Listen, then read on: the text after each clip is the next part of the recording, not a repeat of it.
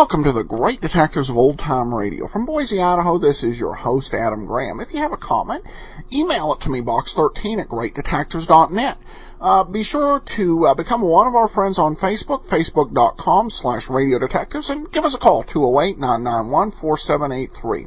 Well, before we do get started, I do want to uh, remind you Tales of the Dim Knight is available. It's by my wife and myself. It's a great superhero comedy. We pay homage to a lot of the great uh, golden age uh, superheroes. Uh, we uh, poke fun and uh, parody quite a few. We we do Underdog, we do uh, 1960s Batman, and there's a great family story besides. So be sure to pick up a copy of Tales of the Dim Knight, dimknight.com, and be and it's only $2.99 now as an ebook. Uh, so uh, remember, go to dimknight.com. Uh, but now it's time for today's episode of Let George Do It, Chair of the Humanities. Personal notice Danger's my stock and trade. If the job's too tough for you to handle, you got a job for me, George Valentine. Write full details.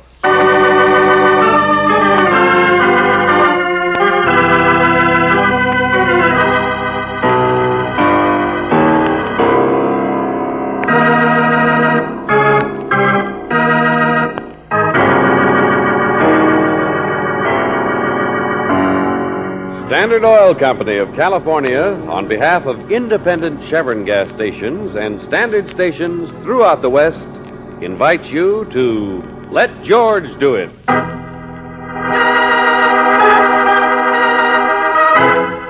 The Chair of Humanities, another adventure of George Valentine.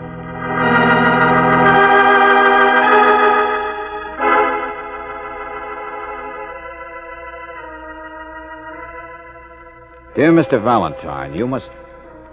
Hello, can you hear me? Of course. Go on, Mr. Valentine. Dear Mr. Valentine, you must telephone me at once at our home on Faculty Row, Durley College. Yes.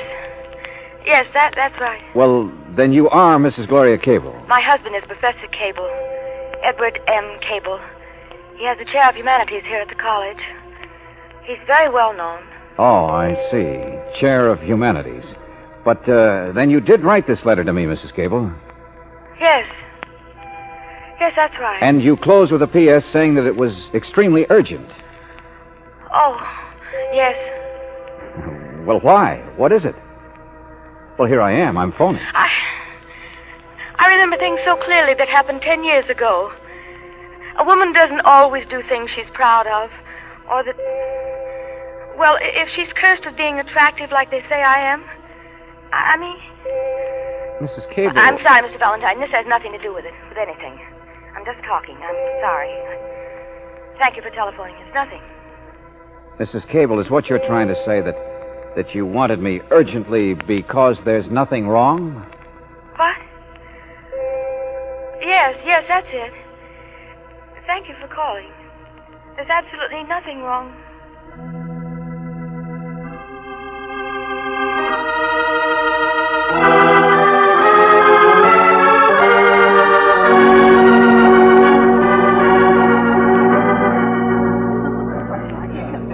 Come again, come again, all of you. Now, Miss Brooks, Valentine, I'm so sorry if it put you out driving all the way up here. No, no, Professor Cable, not at all. All these young people, Monday afternoon tea, poor students with problems, are obligated to endure the professor's hospitality. Sounded to me like they loved it. Uh, But you're worried about my wife, you say. No, no, I, I didn't say that. It, it was just that her telephone call. It sounded so.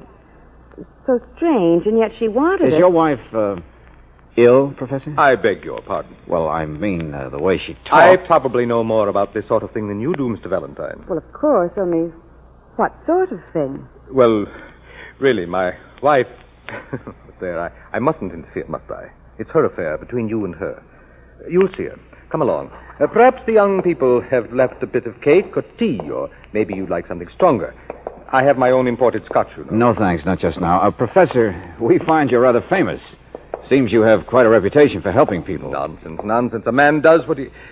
My wife is very beautiful, you know. The most beautiful woman in the world. Oh, I'm very sorry. Jessie. Excuse me. Uh, wait a minute, Jessie. Uh, just cleaning up, that's all. Just taking the dishes out. no, wait. This is Jessie, my wife's sister. How do you do? How do you do? How do you do? Jessie's my guardian angel. Gloria's never been too strong, you know. But Jessie makes up for everything, don't you? And besides, she's the most magnificent cook in the world. Uh, there's more cake if you want some, but it isn't as light as it should be. Gloria's upstairs packing, I think. No, no, no. Ask her to come down, will you? And Jessie. Jessie, beauty is as beauty does, isn't it? Thank you. I was. Well, I. Excuse me. Uh, your wife is upstairs packing, Professor? Poor Jessie. Sure you won't join me? No, no, none for me either. Why do you say that? Poor Jessie. Oh, she has the misfortune of being a worshipper of me, for one thing. But I suppose tending me at least keeps her busy. I've tried to help Jessie, make her understand about her own uh, shyness, uh, ugliness, if you insist. Maybe it's just that romance has missed her. I don't know. Never done anything but work here all Uh, alone. excuse me, Professor, but I'm still curious about something else. Jessie said your wife was packing. Valentine, my wife. I've done everything possible, everything for years money, time, attention. I'm afraid I acted like a schoolboy just now, being offended when you asked if my wife were ill. Why do I pretend? Yes, she's upstairs packing now. The doctor is already a little late. The doctor? Yes. You see, against my better judgment, today is the day that he's. He's coming to take her away, as the saying goes, to a place where she can get some mental rest.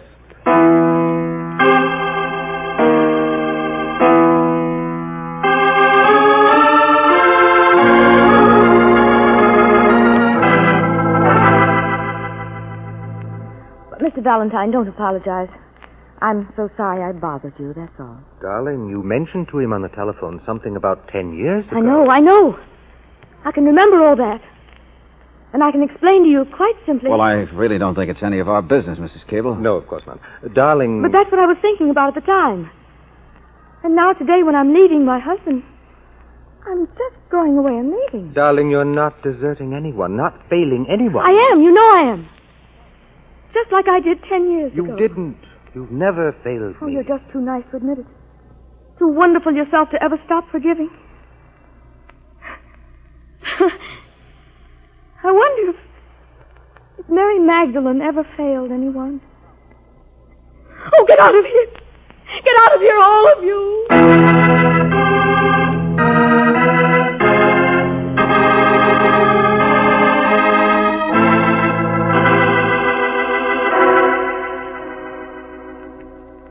I'm afraid this is none of our business, Professor, so goodbye. Valentine, it is your business. I was just as curious as you as to why she wrote you. Her memory of the present keeps slipping, I know. But she loves me a great deal. And I thought perhaps yesterday she had seen the cat die. The what? Yes, the cat. Oh, I wasn't even sure of it then. But I thought perhaps she was worried about me because I am sure of it now. And Mr. Valentine, it's I who need your help. Yes, yes, for the first time in my life, I need someone to turn to. Then stop going around in circles, will you? What is it? I'm trying to get used to the idea that I'm actually in danger.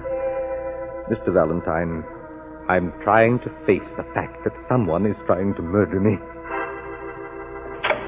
Uh, sir, Professor, how are you today? Oh, what in the name? Uh, Jessie said that I could see you now.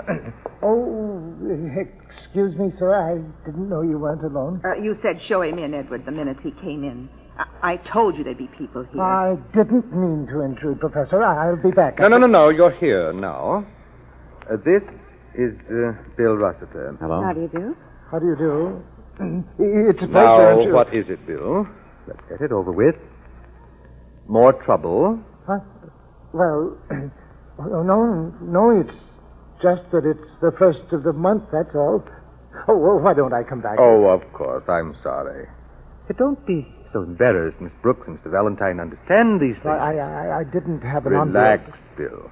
Here, I just mixed it. Have a drink. Won't you? A drink? Go on. Go on. One won't hurt you. Well, I, I, I don't normally. I. I... Oh, uh, Professor, here. What's this? Oh, the money. Of course, twenty-five dollars. Well, you could have waited if it inconvenienced you, Bill. Oh, no, no, no. I. I. I think I would like a drink, if you don't mind. Uh, Thank you. I. I get. uh, cheers, Mr. Valentine. Put that down, Bill Rossiter. Put No, that down. Oh, Jesse, Jesse, I, I spilled it. I, I'm so sorry. Here, I. Uh, You know you can't touch that stuff. Get out of I'll here. clean it up, Jesse. Just get me a rag. I I'll clean said get up. out of here, you weak-willed, Uh, all right, all right, Jesse. I- I'm going. I'm going. I thought he'd have the strength to turn it down, Jesse. I know, Edward. So did I. Excuse me, all of you. I'm afraid I'm the one who's embarrassed now. Poor Jessie. I think she loved that man once. Liquor, his trouble? It was embezzlement, originally. Six or seven years ago. Worked in the treasurer's office. Had quite a future in finance. But the $25. He might have gone to prison if anyone had ever found out. It's repayment. That's all, Miss Brooks. I tried to help him out. I kept it a secret. Gave him the cash to cover up his mistake. But you know, it's a strange thing about a person who is. It's a strange thing about a lot of the world, Professor. Everybody's got troubles. But let's stick to yours. is that most important? Worrying about yourself? Never mind the philosophy, just the facts. About murder. The cat. Yes. I enjoy living well. For instance, here in my study, I have my own little larder, which no one else touches, though everyone knows about it.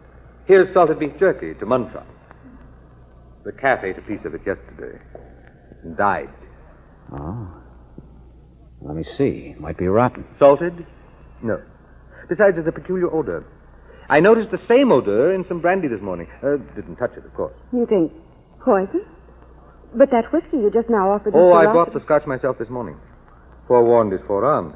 But there's a special cheese here which I love, imported. Same peculiar odor. Same, uh, whatever it is, Mr. Valentine. So, what do you think? or do you think that perhaps in the midst of all these peculiar people, I have become the most peculiar of all? That my imagination. I'm not going to waste any more time in thinking, Professor Cable. I'm going to find out. Come on, Brooksy, let's go.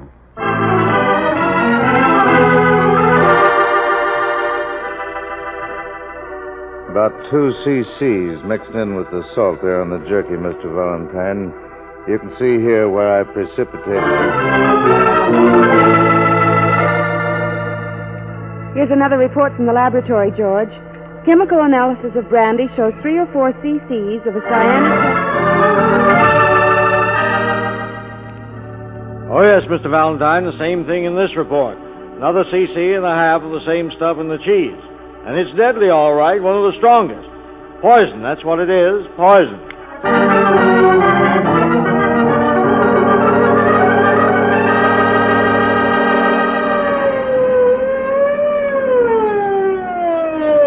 Here we are, Captain. It's dark. You can park on the side. I know, I know. I've bossed the campus police for 25 years. I ought to know where Professor Cable lives. Do you know him yourself, Captain Martinson? Oh, sure. I can't imagine who'd want to be poisoning a good-hearted guy like him. Never mind worrying about that now. All I want to do is search the house. A shot. Come on.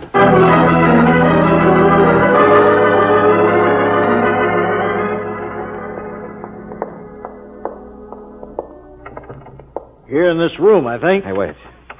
Listen. Someone trying to get out. Yeah, it's locked. We can get in through the bathroom, around the end of the hall. Yeah, yeah, here we are. In here. There's the French door left open. The gun. Yeah. Isn't that a gun there in the moonlight? Sure. Somebody threw it down and they ran out the French door. Now, the lights must be By someplace. the door that was locked. Over here. He's still alive, still trying to unlock it. Oh. George. Yeah. And it's not the professor. And I'm afraid she's dead. It's Jessie. She's the one who was shot. Poor Jessie.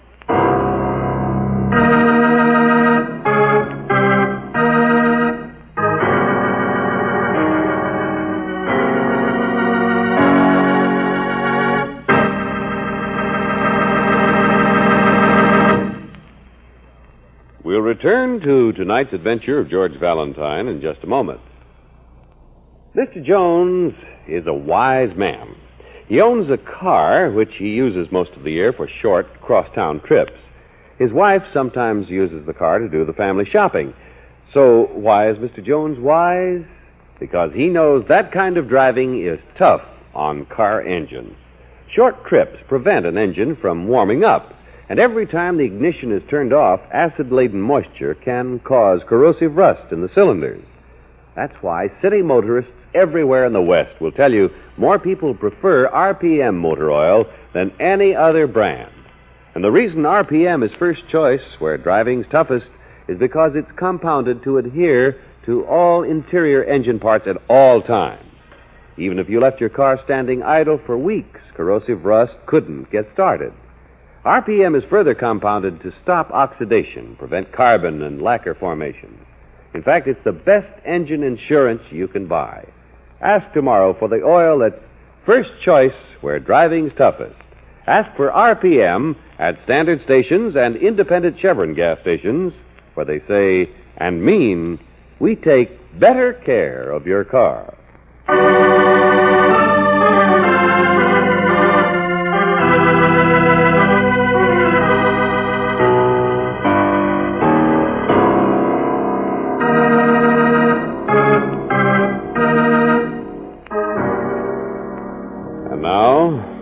To tonight's adventure of George Valentine. Professor Edward M. Cable occupies the chair of humanities at Durley College. Not exactly the kind of person you'd expect to be tapped for membership among the dead, even though his private larder was so carefully poisoned. But it wasn't poison that killed anyone, and it wasn't the professor who died. No, it was poor Jessie, the ugly, hard-working sister-in-law that you, George Valentine, found dying, shot to death. George? Hello, Angel. What did the police captain have to say, Mr. Valentine? Hmm? Oh, he's uh, he's gone downtown to take the body down, pictures and so on. But he'll be back pretty soon. Anything new? No. Oh, they located where the poison came from, though. That cyanic, whatever it was, 15 cc's were apparently stolen from one of the science supply shops the other night, Professor. From right on the campus. Well, I suppose nearly everyone around must know about those shops. They supply the laboratories.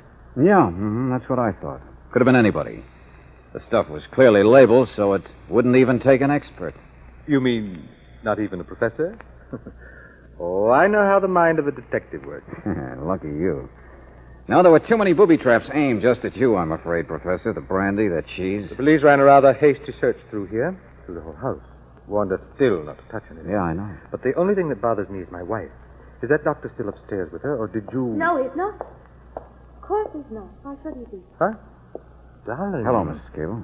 You shouldn't have come down. Why not? Just because my own sister died? When bad things happen, you get stronger. Isn't that the way it works? Besides, that policeman said I'd have to answer some questions. Well, I don't think very many, Mrs. Cable. About where I was and if I heard the shot, or where you were, and. Well, won't there be things like that? Well, of course, darling, but you mustn't worry Mr. about. Valentine, I know my answers, too. I was in my room lying down, and if I heard anything, I didn't realize what it was, and I wasn't even aware anyone else existed. Well, I'd gone out for a walk, darling, just after Mr. Valentine and Miss Brooks left the house. I didn't get back until afterwards. Edward, I saw you cleaning the gun. The. What's you- that? You saw what, Mrs. Cable? Saw me cleaning the gun, I think she said. Go on, darling, go on. Mr. Valentine, when I wrote to you and you phoned and I couldn't remember, that's all it was. Yesterday I saw Edward here cleaning a gun, a revolver. And it scared me. So that's it. I knew you saw me, of course. Everyone. Hey, now, wait a minute, Fred. Wait a minute. Uh, this gun. Was it the same one we found? I haven't even seen that one yet. I was cleaning a 38. 38. Yeah. George, it must be the same one. Excuse me. I want to use the telephone.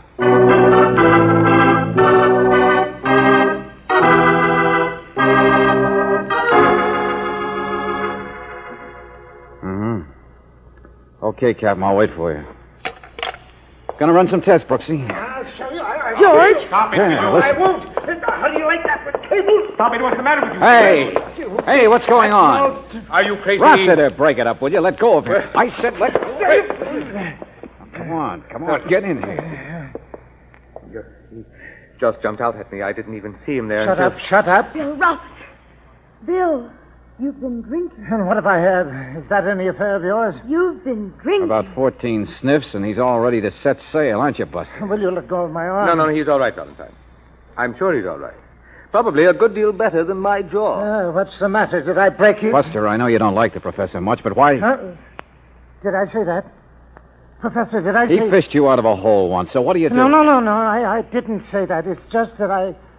I always used to like Jessie pretty well. And so you attack me.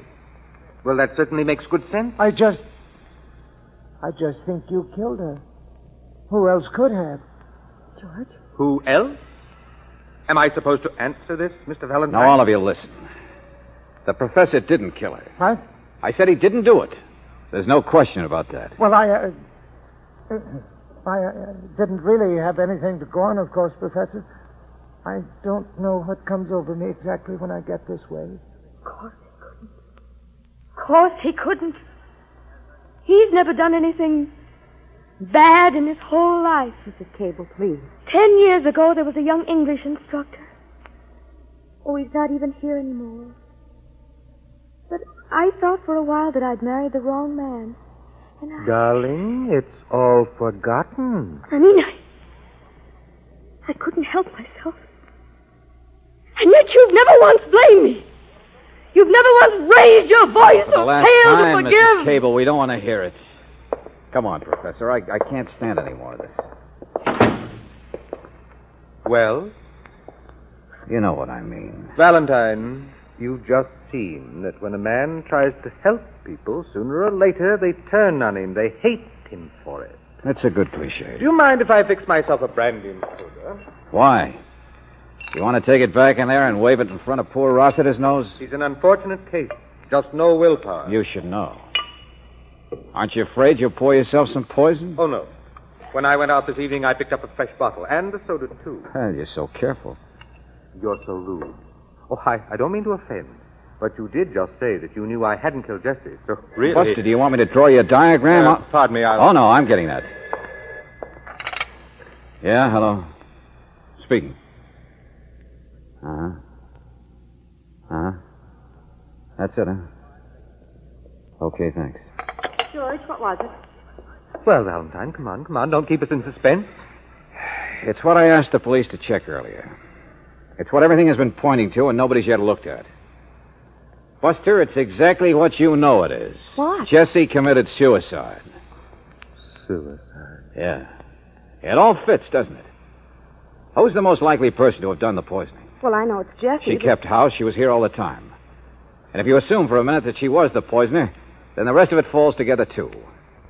The bright boy here got suspicious. She got scared. And then who shows up at the house? The cops. I thought she died before you and Captain Martinson got back. She didn't. I heard the shot myself, and she must have heard the siren. But, George, the open French windows and the locked hall door and the gun wasn't even near her body. Jessie stands by the open windows to see who's coming. And when she sees, she kills herself. And then her dying effort is to crawl for that hall door. To unlock it? Oh, no, Angel. To lock it. To keep us out. To keep from ever having to tell what she'd done. You mean the poisoning? Only George... Yes, the poisoning. I got 'em to run all the tests powder burns, paraffin, the works. They even got Jessie's fingerprints off that smelly imported cheese. A feeling of guilt. Well, it was a pretty weak thing to do. The poisoning. Yeah, I'm not so sure. You knew she was doing it, didn't you, Professor? Of course not. Because that's what tipped me, you know. Yesterday, you cleaned a gun and let everybody see you do it, just in case anyone wanted to use it. Late this afternoon, when Jessie knew the poison wasn't working and the police were coming close, she must have wanted to use it on you. But where were you? I told you. Yes, I know, sure. Out taking a walk, sure. From the time we left until after we got back. And the poor frantic woman must have hoped and hoped that you'd get home first. But you didn't. And so she had to use it on herself. Just the way you planned she might. Mr. Valentine, sometimes people like yourself resent it when they come up against someone they can't understand. If you're talking about yourself, I think I can, Professor. But I doubt if your wife can, or Bill Rossiter in there. I'll say they can't. I've never met so many deluded people. They're weak. And you're strong. They lean on you, don't they? You make them lean on you until they don't even know their own mind. I'm afraid I know what's best for them, my dear. You know what's best for yourself, you mean? It's what you live on, isn't it? The missteps and the little mistakes that you forgive in others. And never let them forget that you're so forgiving. I helped those people, every one of them. If it weren't for me, they Yes, would... if it weren't for you, they might have faced the music of their own actions and now been able to walk around like human beings. But I've seen how you do it. I saw you make Bill Rossiter pay his little installment money in front of us, in front of strangers. The big, kind protector who loaned him money, who kept his crime secret and then waved a drink in his face to make him smell his own weakness. Well, he is weak. Yes. And I saw you throw digs at poor Jessie about her ugliness. And your wife about her condition that you must have caused. And a million more things to make them all worship the Tim God Professor of Humanities. You're as mentally sick as your wife. Brooksy, Brooksy, cut it out. Will you stop it? Doesn't do any good. We can't ever prove anything about him. We'll never get back at him any better than Jesse did. The one person who could see through him, whose life he'd wrecked, and who could see what he'd done to the lives of other people. She tried with poison and she lost out. She wasn't smart enough to pull the trick. So let's get out of here before I just plain pull his wings off.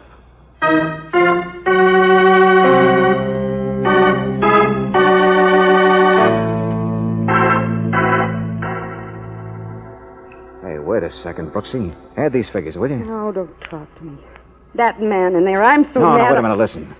Two CCs plus three or four CCs plus one and a half CCs. About seven or eight, isn't it? What, you mean the poison? Yeah. Doesn't add up to 15, does it? And that's what was stolen. George, well, they searched the house once. They looked every place you'd think of. Jesse thought Gloria'd be gone. The professor alone in the house. Come on. But he's buying all of his own things, even his soda water he's not using.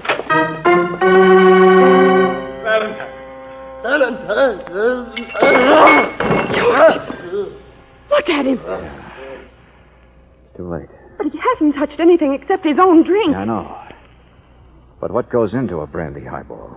Brandy and soda. And ice cubes, Brooksy. Poisoned ice cubes. Jessie accomplished what she set out to do after all.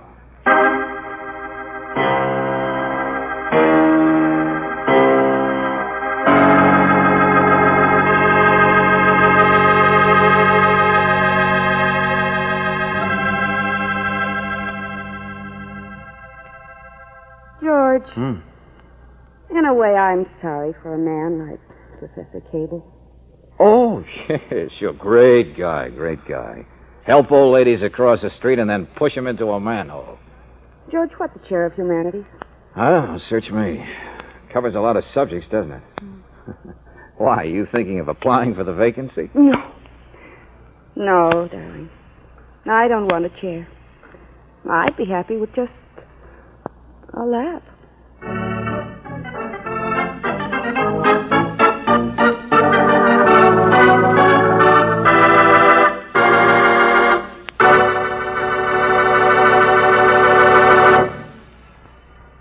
Switch in time can save you money and increase your safety.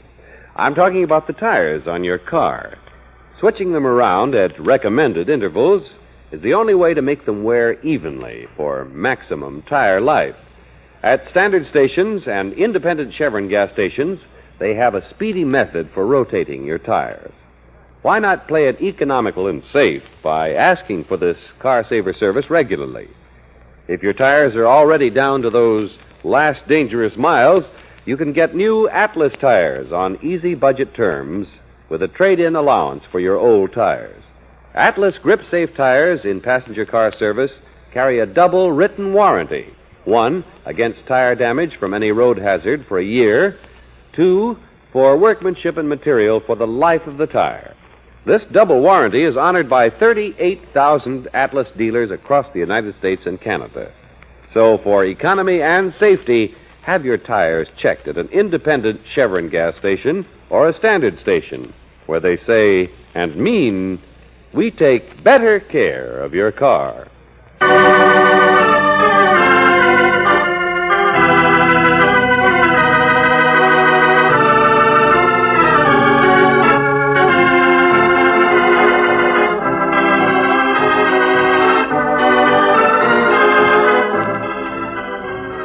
Tonight's adventure of George Valentine has been brought to you by Standard Oil Company of California on behalf of independent Chevron gas stations and standard stations throughout the West. Robert Bailey is starred as George, with Virginia Gregg as Brooksy. Let George Do It is written by David Victor and Jackson Gillis and directed by Don Clark. Ted Osborne was heard as Cable, Lorene Tuttle as Gloria, Bob Griffin as Rossiter, Noreen Gammill as Jessie, and Victor Rodman as the captain. The music was composed and presented by Eddie Dunstedter. Your announcer, John Heaston. Listen again next week, same time, same station, to Let George Do It. This is the Mutual Don Lee Broadcasting System.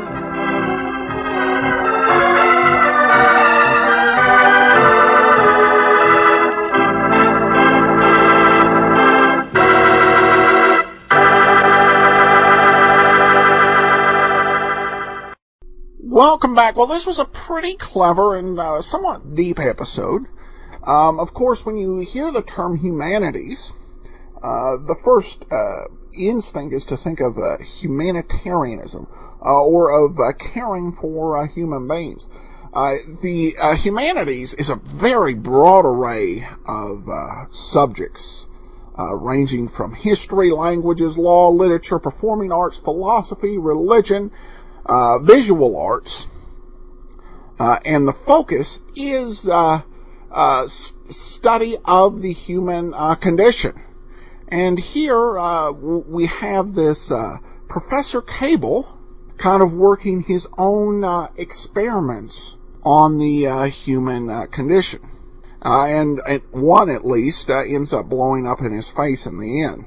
I like how this episode examine how some forms of superficial kindness can actually be cruel and hurtful. This idea that we uh, benefit by taking uh, personal responsibility, as I said, pretty deep for a half hour uh, detective show. And this would be one of uh, several episodes where the potential murder victim was definitely pushing people pretty far. A couple episodes you uh, they're similar in that way are The Fearless Clown and Christmas in January, which Christmas in January we'll hear, but uh, Fearless Clown is only available from radioarchives.com. And sometimes the story ends with uh, them believing they uh, escaped death only to get it in the end, or sometimes they do actually end up escaping. And Brooksy actually was more forceful. Uh, in one way, it was kind of interesting because Brooksy was more f- forceful than uh, George when they got to the denouement, which definitely made this episode stand out. All right, well now we turn to listener comments and feedback. A simple, wonderful podcast. I've always loved old time radio detective shows. And uh, then a simple, hey Adam, keep up the great work, and those are off of Podcast Alley, and definitely appreciate it. That'll do it for uh, this week. We'll be back tomorrow with Sherlock Holmes, and next week another episode will let George do it. In the meanwhile, send your comments to box13 at greatdetectives.net. Give us a call, 208-991-4783. And be sure to rate the show over on iTunes if you subscribe to the show through that. Uh, but from Boise, Idaho, this is your host, Adam Graham, signing off.